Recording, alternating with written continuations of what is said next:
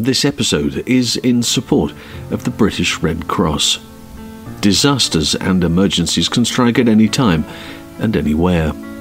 With millions of volunteers across 192 countries, the British Red Cross is part of a movement that's there for people as soon as a crisis happens. Your support means they can reach anyone, anywhere, with the help they need to get through it. For example, in the UK, when an emergency like a flood hits, your support means the British Red Cross is there to give the all important emotional support people often need. Help organise cleanups and provide them with food and fresh water.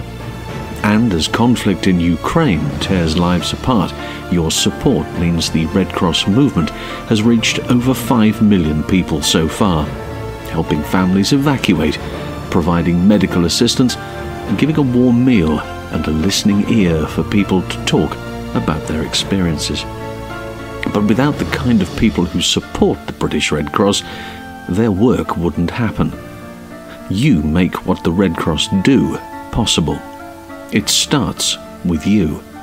So, support the British Red Cross at redcross.org.uk. Thank you.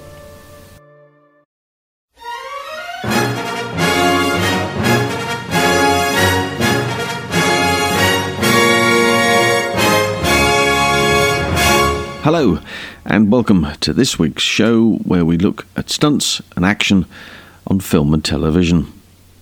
Picture the scene 1942, and in Berlin, there's been an order from the short fellow with the silly moustache to detain and hold Winston Churchill.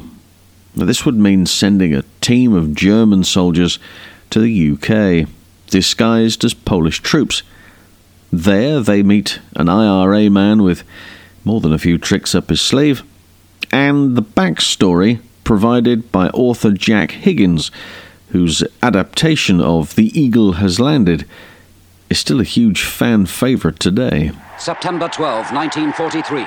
German paratroopers snatch Mussolini from his mountaintop prison in Italy. The event stuns the world.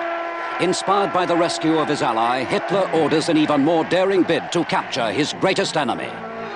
The explosive events of Jack Higgins' international bestseller, now seen as they happened in a film of epic suspense.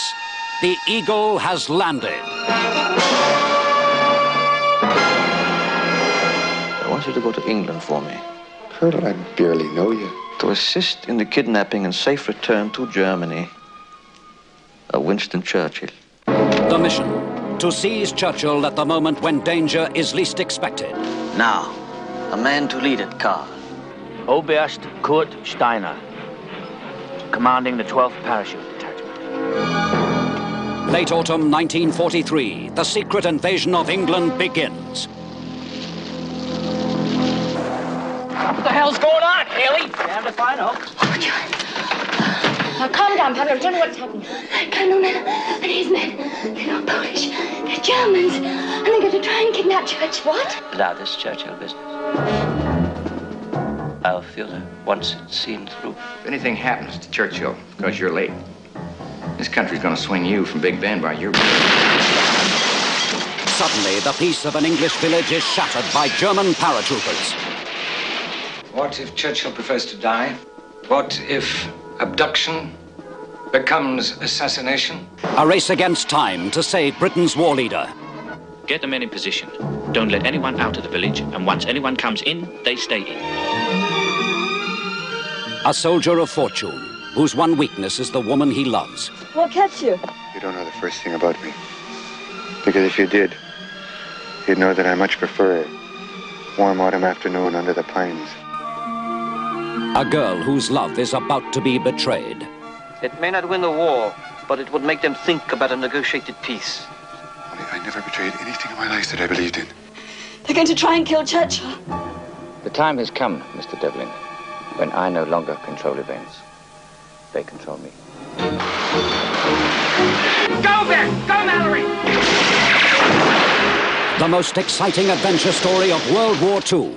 Millions have read the book.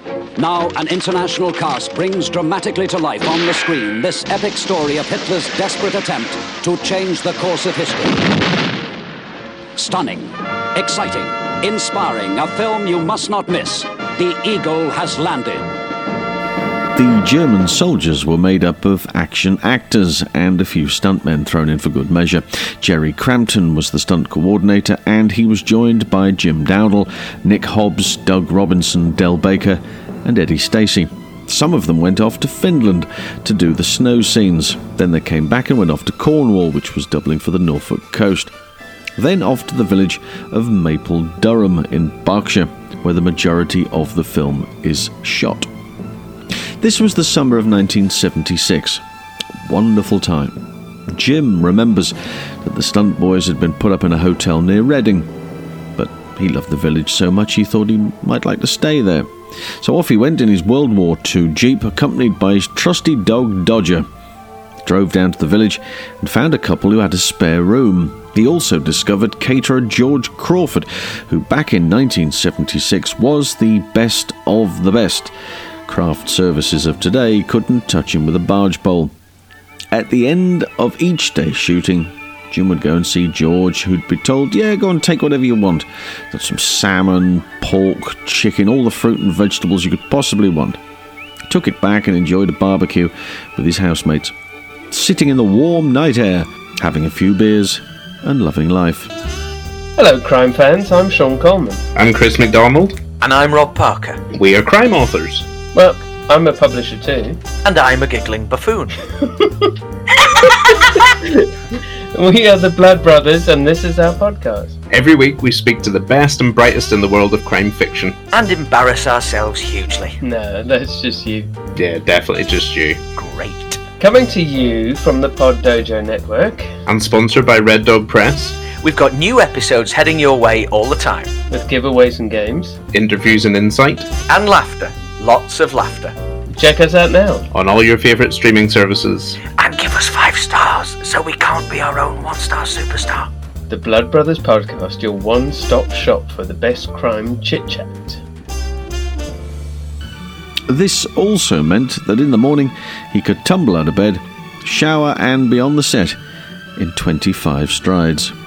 Perfection itself. John Sturges was the director, who was no stranger when it came to war pictures. He'd already directed Ice Station Zebra in 1968, but was always remembered as the director of The Great Escape in 63. Sadly, he didn't stick around long once filming was finished, as he told Michael Caine whilst on set that he was only directing movies so he could finance his fishing hobby. True to his word, once he shouted cut for the last time, hopped into a car and was never seen again. I mean, by anyone. He didn't return to Twickenham Studios to do any editing or work with composer Lalo Schifrin on the score. He just vanished into thin air. It was his last movie. A few highlights in the film are the battle scenes, very well worked out by Gerry Crampton, and many great performances by the stunt team. Gerry is easy recognizable as the uh, chiseled features and blonde hair. He's also the soldier who jumps into the water to save the little girl before becoming impaled on the water wheel. Eddie Stacey doubles Donald Sutherland as he's thrown out through the window of the pub after annoying one of the soldiers. And later on in the film, we are also privy to what may well be the first cannon roll captured on film in the UK. Jim Dowdall drives a van up a driveway and the car is flipped over onto its side after an explosion goes off. Now, looking at it closely, it appears to be a cannon causing the turnover. And it's extraordinary to think that the world's first cannon roll was just two years before on another John Sturges movie, McQ. Anyway, we'll explore all of this in much more detail on Friday, so why not join me on YouTube then? Check out the Pod Dojo Network, who are responsible for the podcast, and until next time, it's bye for now.